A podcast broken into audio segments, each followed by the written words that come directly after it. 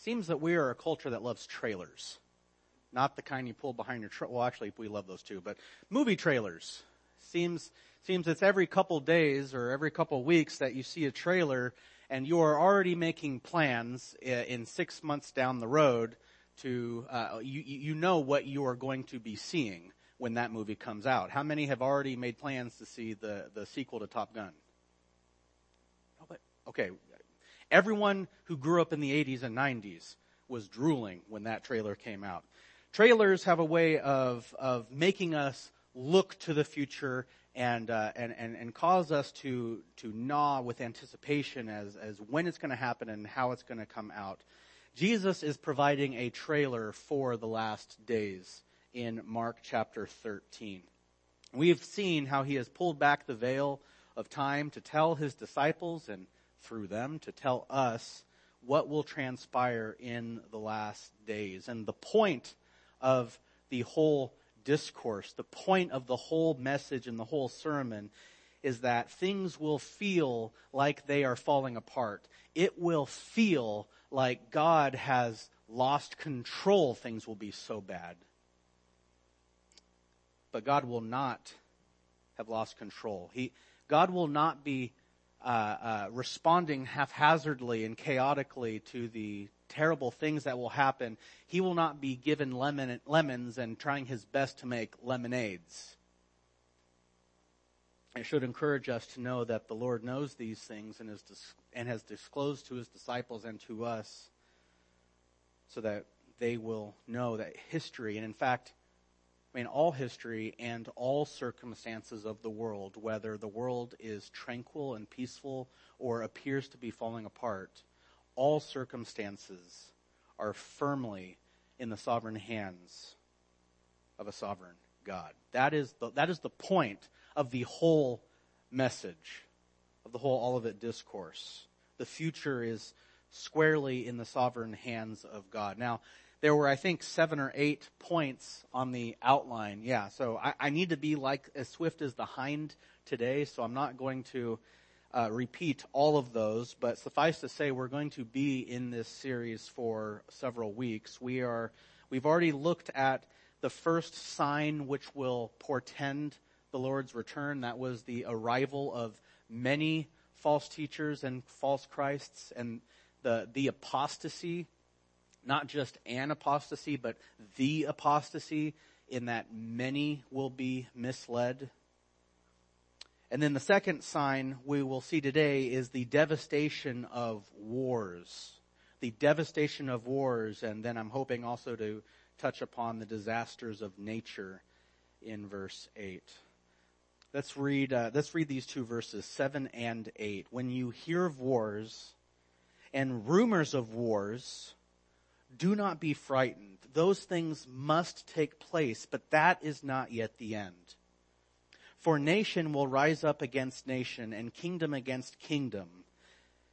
And then as, a, as an afterthought or, or a side detail, there will be earthquakes in various places. There will also be famines. These things are merely the beginning of birth pangs. Let's examine the second sign, the devastation of wars. Uh, some statistics, a little statistics never hurt anybody. Uh, from 19, from 1496 BC, that's approximately uh, the time of the, the Joshua conquest, to AD 1861, the world has known 3,130 years of war. Only 227 years have been war free. From the dawn of history till approximately the 12th century, it is estimated there were 13,835 wars. And that figure is a little hard to estimate because it's hard to tell when a small skirmish becomes a war. But that's, that's, a, that's a rough estimate. Over almost 14,000. And in the, in the past 300 years, there have been approximately 300 wars. General Douglas MacArthur said to a graduating class at West Point, only the dead have seen the end of war. And so when Jesus says that there's going to be wars and rumors of wars, that the knee-jerk reaction in light of those statistics and in light of what you see on the news every single day, the knee-jerk reaction would be, well, uh, duh, what else is new? But the point here is that the world is not going to get better and better and better. And in fact, it's not even going to stay the same. It's going to get worse and worse, especially as the end draws near. As bad as it has been and as bad as it is now, the end, as the end draws near, the world will be torn apart by an abundant increasing of strife and conflict. Verse 7, Jesus says, when you hear of wars and rumors of wars, and this is a way of encapsulating conflict and wars and fighting and strife all over the globe. Hearing of wars uh, would mean that you are hearing firsthand from a primary source, from the news, uh, of wars that are nearby, perhaps and likely a war that your own country is even in. In the United States, this could very well take place if and when the states were to secede from, uh, from each other and be at war with one another rumors of wars speaks to wars that are far away and, and the news that a war has begun, the news of their development, the news of, of how it got started or whether or not the, the conflict is actually confirmed or not. That is just now starting to trickle in. Now notice that both wars and rumor of wars are in the plural. There are many. And the point is this, it's quite emphatic. There is, to, there is going to be no shortage of war. There's going to be no shortage of conflict. There's going to be no shortage of death and devastation. War will be local, war will be global. The entire planet is going to be engulfed. It's going to be a battlefield. War will be everywhere. And as bloody as the world has been, going to get bloodier. The conflict will be greater. The extent will go further. The magnitude of the destruction will go higher. The scope of the engagement will be larger. The toll will be catastrophic. And so it will certainly be a frightening time to live in. And yet, what does Jesus say to his disciples who will be living in those days? That's right. Do not be frightened. You see the middle of verse 7. It will be time of civil terror. It will be a time of unrest and political upheaval and, and great uh, uh, societal difficulty as the bastions of stability and as the pillars of society begin to crumble and fall apart and fall by the wayside. It will certainly, certainly, undeniably, without reservation, feel like history has just spun out of control and if people are asking now, how could a good God allow bad things to happen to good people? They will be asking that left and right in the days to come. If there is a God, he must have lost control of the wheel. Where is God in all this? Jesus says, don't be frightened. Why does he say that? Well, he answers, he answers the, the, the implied question. He, he answers the why. He says, because those things must take place. See that? That is the same word, that word must. Uh, uh, it's a word that expresses necessity, and, and, and in Mark's usage, divine necessity. This is the same word where he said back in chapter 831, the Son of Man must go to Jerusalem and suffer many things, and be rejected and killed, and die, and rise again. These things will not, these conflicts, these wars, this escalation of fighting and death and devastation, they won't be senseless. They won't be unnecessary. They must happen. Is that shocking to anybody? It's shocking to me when I first thought about it. That these things must happen. I mean, don't we question that when, when we are devastated on some idle Tuesday with, by something that just shocks us. We think that it's senseless and unnecessary. When evil happens to us today, it will certainly be felt to be that way in these days to come, but they must happen. Why? Because the tribulation, scripture tells us, will be the occasion where God's patience, God's forbearance runs out. It's the time where God will say, that's enough. Enough is enough.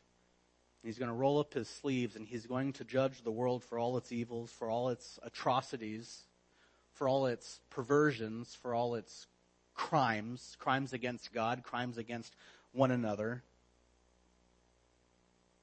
And these things must happen by divine necessity. So yes, they must happen. And they will be God's plan. So he says to his disciples in those days, don't be frightened. As if to suppose that God's not in control. Because God will not have lost control. That will be the very thing that God intends to do as Christ unrolls the scrolls that we read about and will read in Revelation 6. And th- these are just going to be the beginning. God will have much more in store. And we even see that in what Jesus says in the last phrase of verse 7.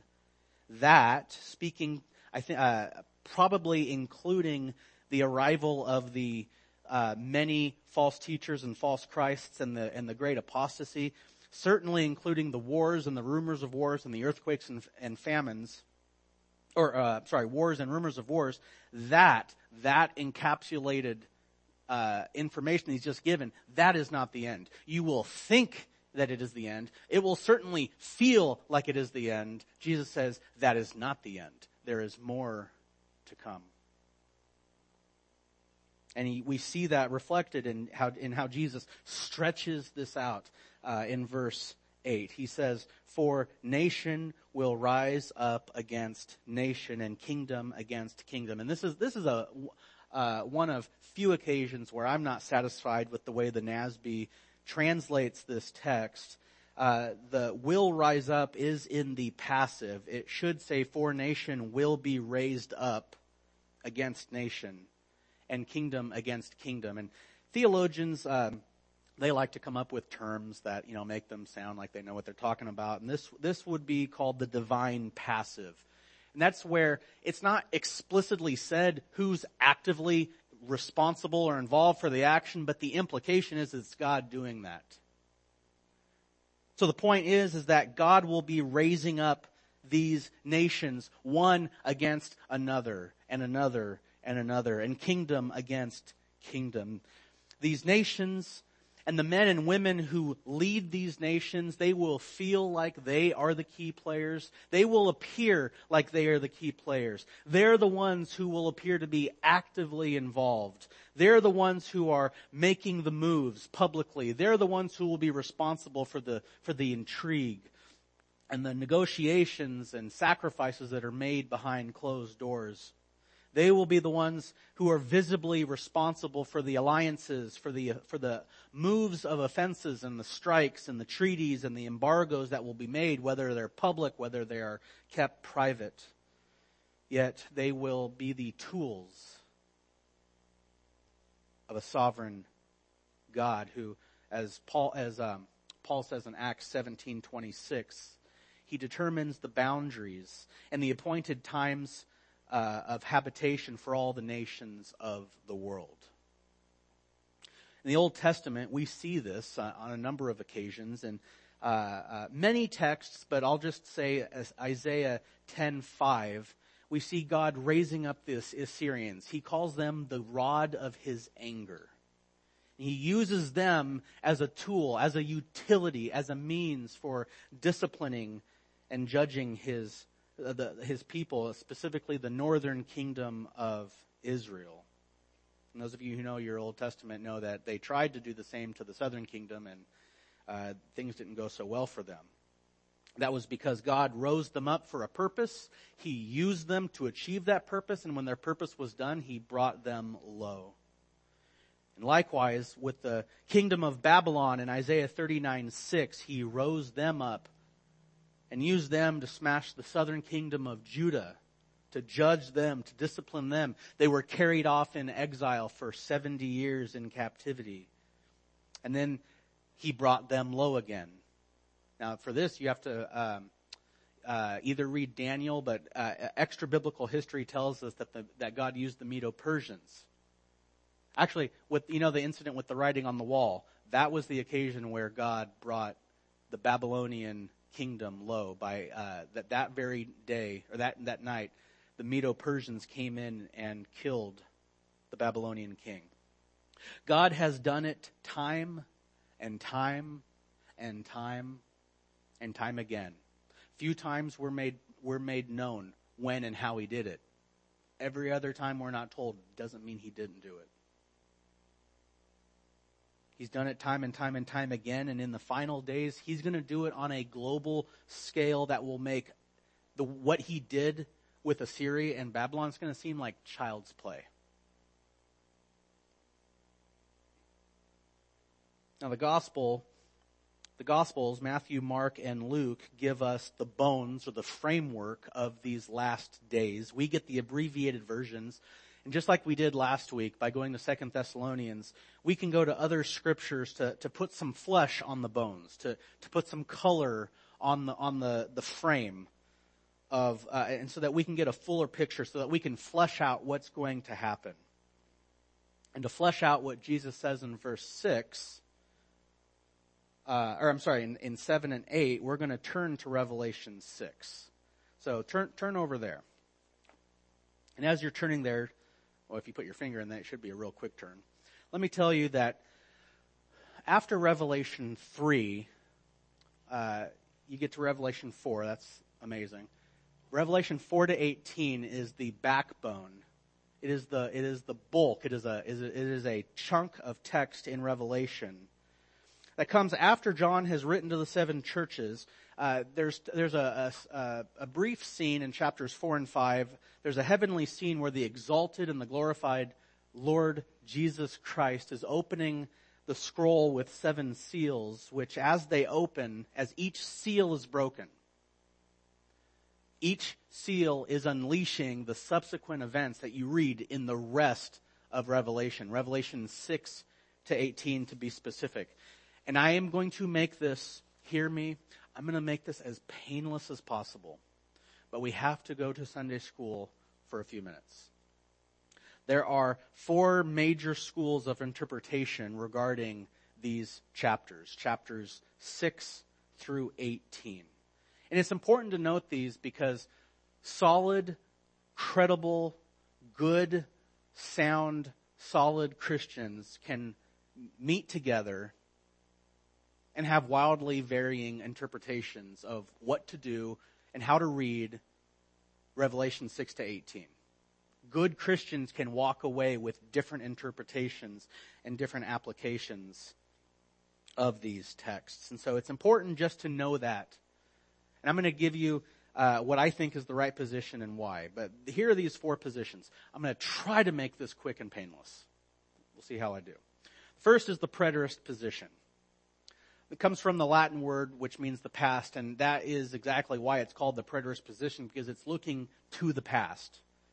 It, this view takes Revelation 6 to 18 and the Olivet Discourse, and it interprets it as something that has already happened, primarily with the destruction of Jerusalem in 70 AD, and some preterists also throw in the collapse of the Roman Empire from the um, barbarian tribes in the early 5th century, but mainly 70 AD.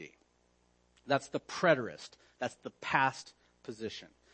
Then there's the historical position. Revelation 6 to 18 and the Olivet Discourse isn't just looking at the first century or even the fourth century. It's looking at many centuries because Revelation 6 to 18 is a panorama, uh, a flannel graph, a storyboard of church history. And beginning in chapter 6 and walking through the, this detail in chapter 6 points to uh, the collapse of the uh, Roman Empire, or or this detail points to uh, the fall of Jerusalem. This chapter, this text looks to the is fulfilled in the Christianization of the Roman Empire, and this points to the barbarian hordes. This points to the rise of Islam. This points to the papacy, and so on and so on. And the fulfillments of of what happens on verse by verse, chapter by chapter, there are sometimes centuries between the fulfillments, um, and so on and so forth. That's the historical. The third view is the idealistic, and it's similar to the historical in that it sees Revelation is 6 to 18 fulfilled in patterns or, or, or uh, throughout church history and world history. This, uh, like the historical, it see the idealistic sees this text fulfilled in this event or the rise of this person or this movement. But where it differs is, is it is this text can also be fulfilled over here. So te- uh, events and details that you read in Revelation can potentially have multiple fulfillments. And so there's there's pa- what you read in Revelation uh, is depicts the pattern that you see when you look at church history. And then there is the right position. I mean, I'm sorry, the the futurist position. Gave gave my hand away. Uh, the futurist position, which is like the preterist, uh, it, it's it's interpreting Revelation six to eighteen as historical narrative, as sequential uh, uh, fulfillments that are closely associated in time. And this view reflects what I what I argue is a straightforward reading and assessment of the narrative. It's unlike the preterist position because you're not looking to the past, but you're looking to the future. You're looking forward for their fulfillment. And unlike the historical and the idealistic positions, they're, they're not fulfilled by patterns. They're not fulfilled by symbolism. They're not fulfilled by spiritualizations or allegory. And they're not fulfilled by events and people and places and movements that occur sometimes centuries or even potentially millennia apart from each other. This, this view proposes that Revelation 6 to 18 will be fulfilled by a series of events that are very sequential within a relatively short span of time, such as seven years. Now, I'm going to give you two reasons why I believe the futurist position is the right position. One, the, the Olivet Discourse is not looking at a protracted long period of time. The, the context is clear. It is looking at the end. That is what the disciples asked Jesus about.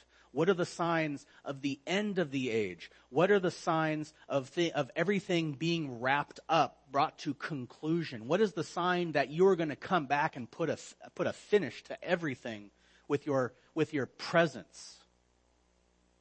And you read Revelation 6 to 18, you see the very same signs that Jesus depicts in the Olivet Discourse, only in much greater detail. It's like Peter Jackson came along and made a, made a, three protracted movies out of a little book.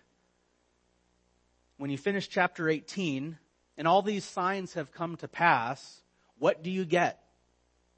The return of Jesus Christ.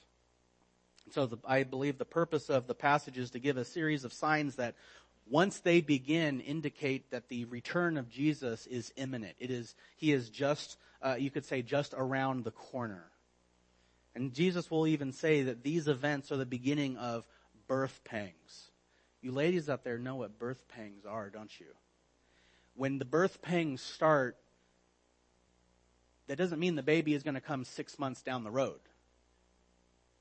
When the, when the contractions start, when the birth pangs start, once they begin, they increase and they intensify and they come harder and faster and very soon what happens?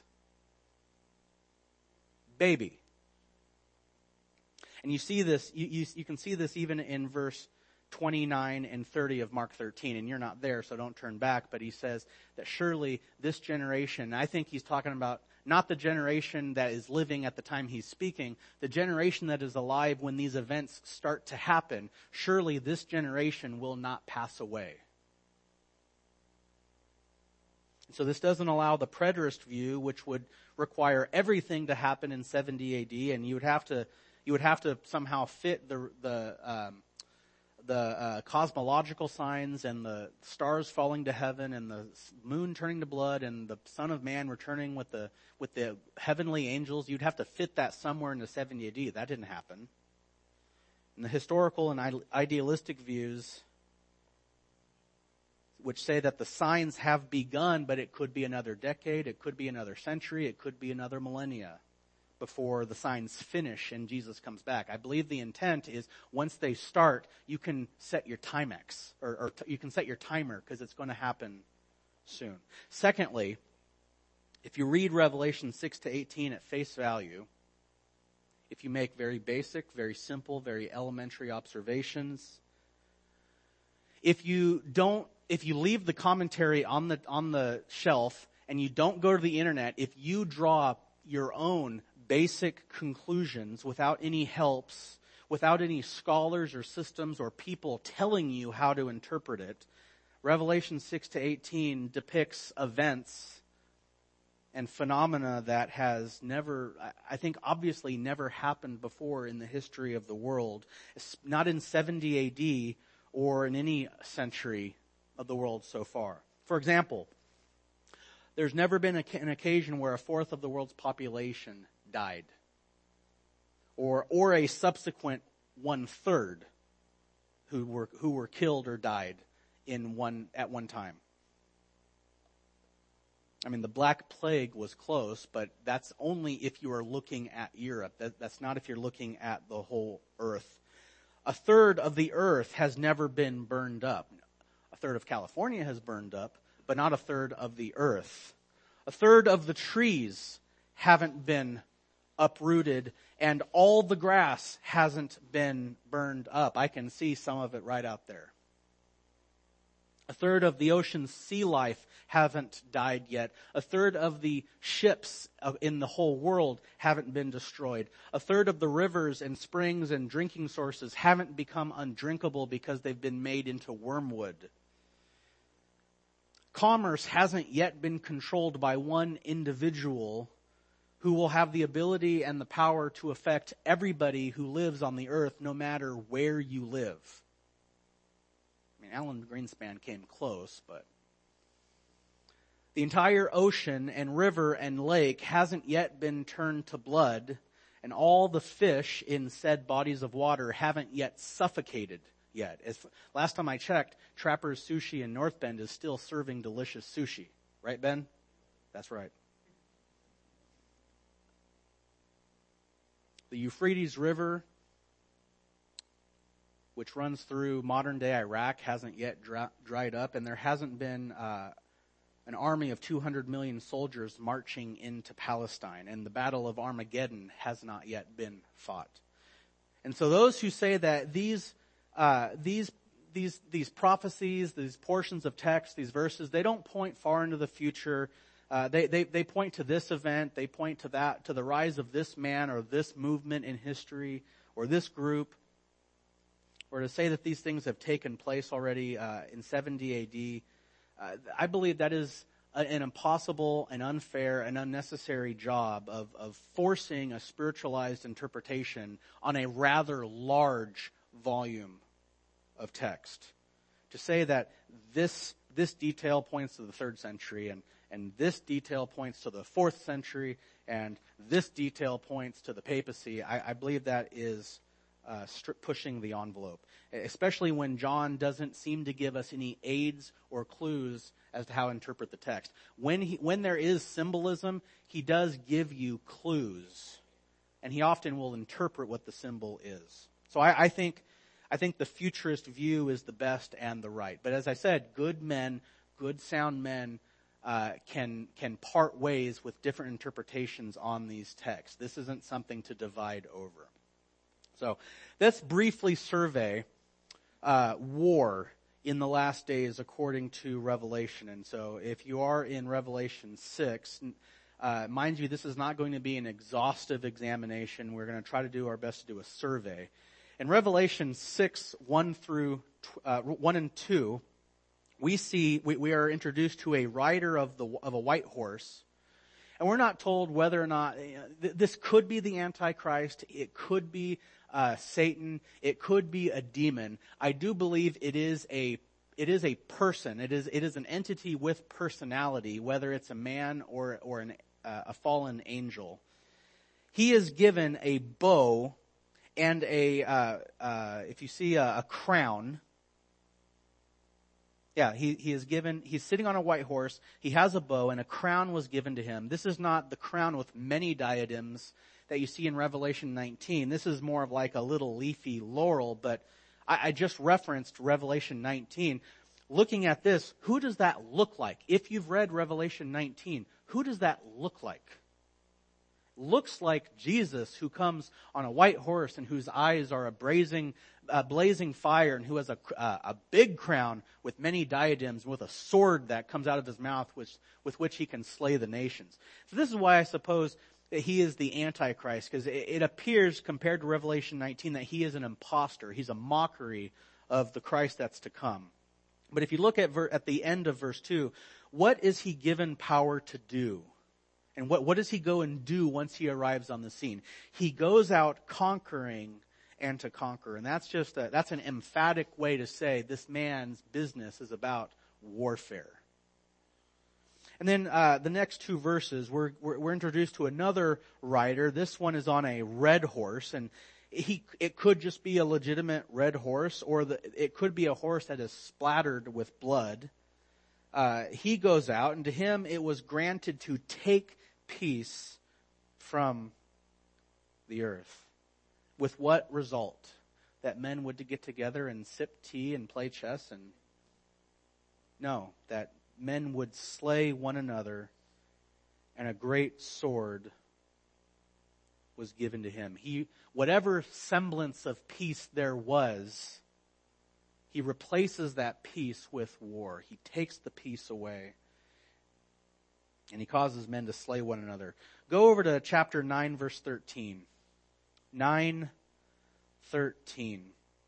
This is war at the Euphrates River. The Euphrates River begins in modern day Turkey. It is a massive river. It runs for 1700 miles and it runs through modern day Iraq, which is ancient Babylon. And 913 says, 914 says, release the four angels who are bound at the great river Euphrates. And verse 15, what, what, what are they released to do? They have been prepared for the hour and day and month and year. They have these, these, and, and these are not good angels. These are not precious moments angels. These are demons because good, good angels are not bound. You can see in, uh, in 1 Peter 3, 19 and 20 and Jude 6. Those are two New Testament references to angels being bound. These are demons. What is the purpose of them? They have been prepared for what? to kill. And they, they have even been prepared for this very moment. How, how much more emphatic could you be? They've been prepared for this hour and day and month and year. And the command for them to be released is coming from heaven. And their, their effect is that they would kill a third of mankind. And they would do that presumably through the armies of the horsemen already mentioned. Did I mention that? The army of 200. Oh, I don't have time to look for this. Where is that? Oh yeah, there, there we go. Maybe I, maybe if I just read the text. The number of the armies of the horsemen was 200 million. He's not, he's not guessing how many there. He has been informed by by a divine agent, perhaps an angel who knows the number.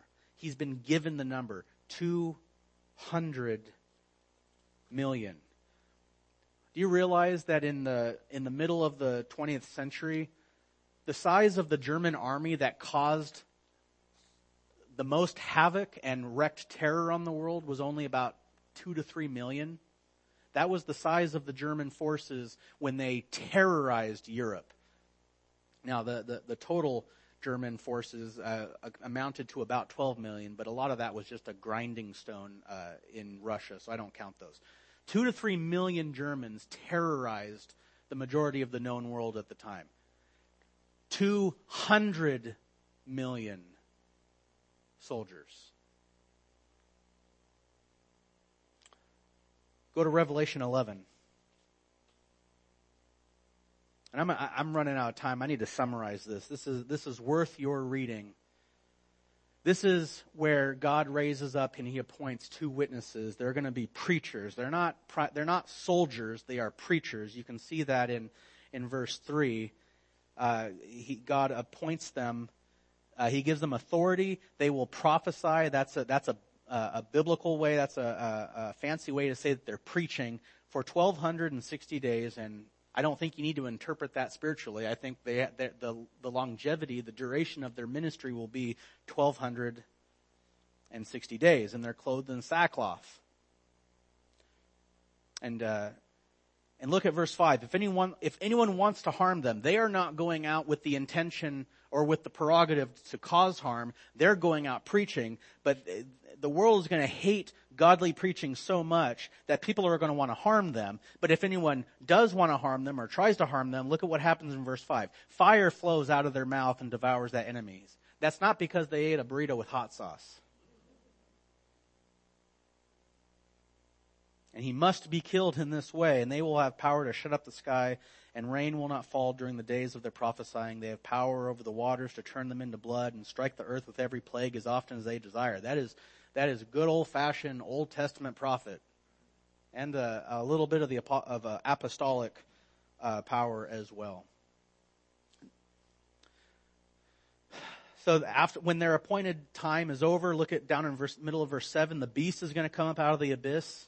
Uh, I think he's already been uh, working behind the scenes, but he, he makes himself known. He makes war with them. He's going to overcome them and kill them where, where he's going to succeed where nobody else could.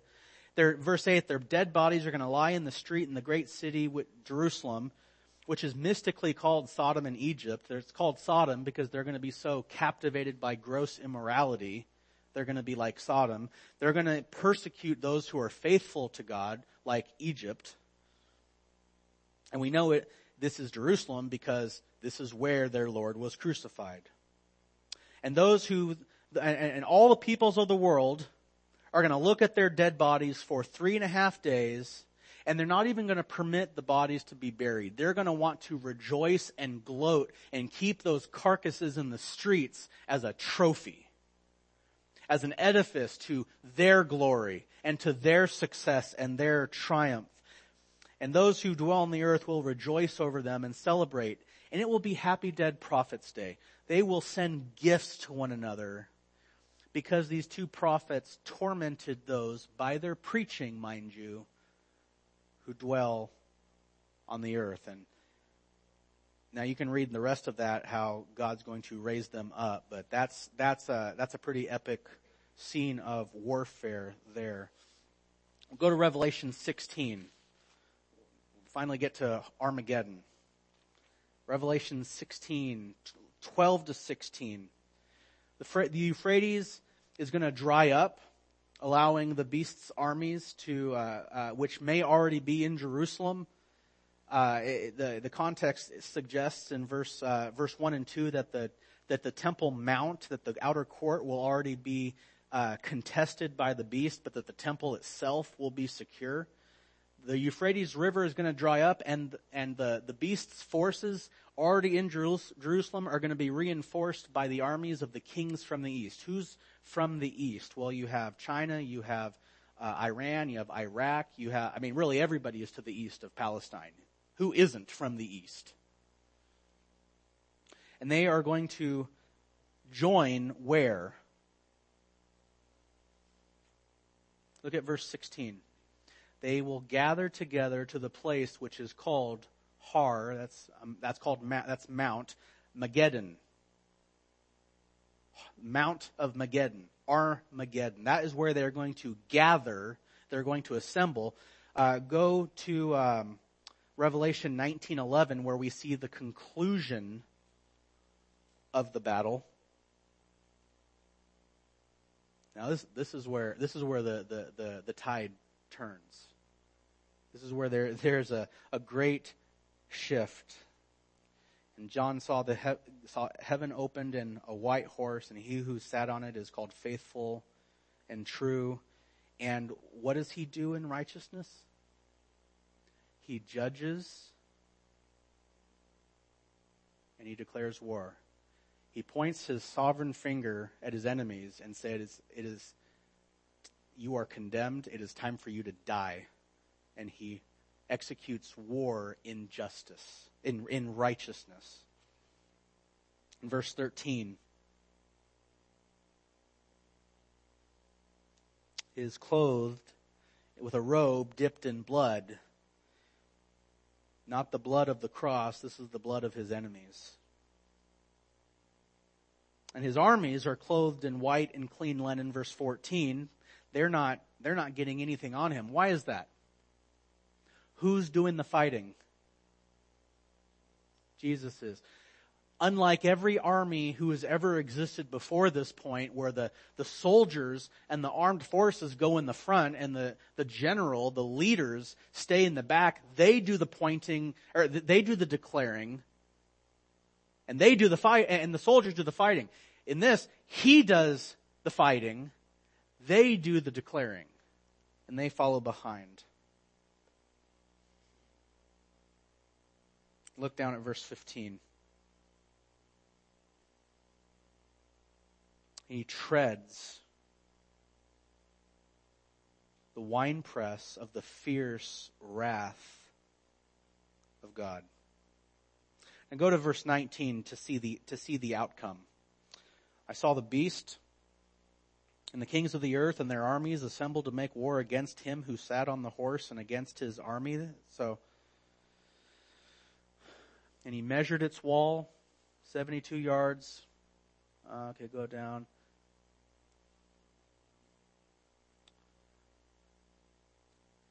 Oh, I'm in chapter 21. That's why it's not making sense. And the beast was seized, and with him the false prophet who performed the signs in his presence by which he deceived those who had received the mark of the beast and um, those who worshipped his image. These were thrown alive into the lake of fire and burns with brimstone, and the rest were killed with the sword which came from the mouth of him who sat on the horse. He does the fighting, he does the winning, he does the conquering, and all the birds, all the carrion animals, the, the, the ravens, the crows, the eagles, the vultures, all the birds were filled with the flesh of his enemies. Talk about a massacre. So, yes, in the final days, there will be war. There will be an escalating war. There will be great war, and it will be finished with the battle that where Jesus Christ himself will ensure victory. So it's going to get bad. Along with the devastation of war comes disasters of nature. And it's not enough that men and nations will be raised up and be at war with, with one another. It's going to seem as if the earth wants to join in as well. Don't turn back to Mark 13, but Jesus says there, he continues, there will be earthquakes in various places. When I lived in California, we used to talk about the big one. There's a big one coming. Well, the big one can't even hold a candle to these quakes. They'll be so massive. They will be so catastrophic. Buildings will, collapse. I mean, in, in, in any serious earthquake, buildings collapse and bridges fall and trees are uprooted, telephone lines are pulled down, rivers are rerouted, which causes flooding in some areas. We know about that, all that here, don't we? Pipelines will burst, highways and roads become impassable, homes be, will, will need to be evacuated, uh, many homes will be destroyed. Some homes will even just outright disappear as they fall into sinkholes and pits. Communication will be cut off as communication centers and as, as satellite uh, dishes and arrays are destroyed. Lives will be lost. Fuel and food, uh, food reserves are going to be depleted. The, the, the, ability to make more is going to be hindered. The reserves uh, will be destroyed. What's currently available will be depleted. The power is going to be out. Fire and police uh, emergency services are going to be completely overwhelmed. Hospitals that aren't destroyed are going to be completely overwhelmed completely packed. And you all know what happens when there's chaos out there. There's going to be fires, there's going to be riots, there's going to be looting, and you won't be able to go anywhere, and anything you need, you will not be able to get. Now we see we, see a couple earthquakes. Uh, go back to Revelation six. 12 to 14. I looked, and when he broke the sixth seal, there was a great earthquake, and the sun became black as sackcloth made of hair, presumably black hair. So imagine a imagine a potato bag made out of a, a hair from a black goat. Hold it up to your eyes. You gonna see much? You gonna see through that? and the whole moon became like blood. Presumably there's to be volcanic eruption and there's to be so much ash, there's to be so much sediment and, uh, and, and pollutants in the air that even the sun and the stars are going to seem. I mean, has anyone been in a fire where there's so much there's so much uh, uh, smoke particles in the air that even in the middle of the day it seems like it's dusk? It's very unnerving, isn't it? It's going to be like that all over the world. And the stars of the sky are going to fall to the earth like a fig tree when its unripe figs are shaken by a great wind. Kerplunk, kerplunk, kerplunk. Um, there's another in Revelation 13. Uh, I'm going to skip that one. Let's go to Revelation 16. Let's look at the big one. The, the big, big quake. Revelation 16. 18 to 20. There were flashes of lightning and sounds and peals of thunder and a great earthquake. Megos. Do I, do I have to in, uh, translate that word for you? Megos seismos. Great earthquake. Such ha- and just to, just to let John tell you, let John compare this quake to every other quake that's ever happened. Such as there had not been since man came to be on the earth. So great an earthquake was it and so mighty. The great city was split into three parts and the cities of the nations fell. This is talking about Jerusalem. Babylon the Great. Remember how, remember how John already described Jerusalem at that time. Babylon's not a positive way to describe her now. Babylon the Great was remembered before God to give her the cup of the wine of his fierce wrath. Look at this every island fled away. Every island vanishes. And the mountains were not found. You could look out these windows and it would, you would think that you were somewhere in the Midwest where your dog can run away for two weeks and you can still see it. There will be no mountains. It will be flat.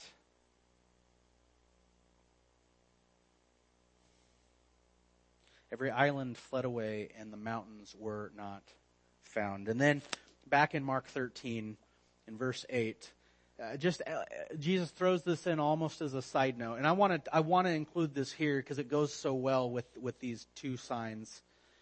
He says there will also be famines, and God is sovereign. He could just decree and and ordain uh, and supernaturally work it out so that crops don't are, aren't don't produce and they're not harvested and there's a shortage and a supply. We we, we saw that a couple uh, several weeks back when Joseph was in Egypt, right? We we saw him cause a seven year famine. God could do that, but I don't think He's going to need to to supernaturally do anything because what events have we seen occur? Total devastation, wars, and massive earthquakes. You just think about the escalation of those wars and the ensuing destruction and the shifting of geopolitical boundaries with, with this nation and that nation and this state and that state, uh, constantly changing alliances and embargoes, and then, and then you throw on widespread uh, devastation by earthquakes on top of that. Just think about this, for example. Do you know where the majority of the United States food foodstuffs are produced and harvested? Where? Midwest. Midwest. Just presuppose if the states were to secede and become individual states, and all of a sudden the, the states of the Midwest didn't want to send, or perhaps they couldn't send because the roads have been destroyed and there's no fuel for the trucks, what are we going to do for food? Unless you learn how to cook pine tree, Revelation uh, uh, turn to Revelation 6 real quick. We're just going to look at one. Revelation 6, 5 to 6. There's a third horseman. When he broke the third seal, I heard the third living creature saying, Come, and I looked and behold a black horse. That doesn't sound good. And he who sat on it had a pair of scales in his hand. And I heard something like a voice in the center of the four living creatures saying, A quart of wheat for a denarius. Remember, a denarius is what you would earn for a full day's worth of work. Can you make a lot with a quart of wheat? That's, that's enough to make one mediocre sized loaf of bread. So a, a man would work a full day and earn enough food to feed himself for one meal, kind of. Imagine what you would do if you had a family. Oh, and by the way, don't damage the oil and the wine because they're expensive. And then we read in verse 8 an ashen horse, that's, that's, sick, that's a sickly horse, and he who sat on it had the name Death.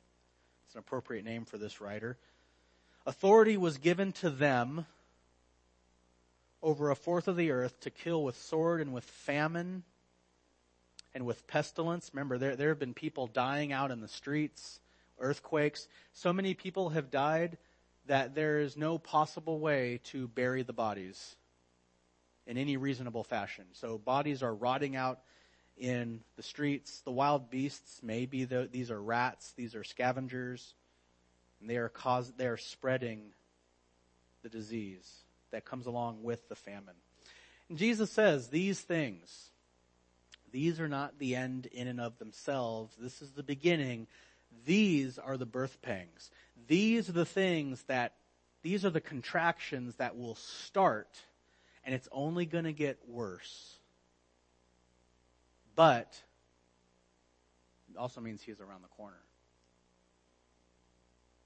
And so, what do we do with this? Well, one, Jesus is telling us how it's going to end.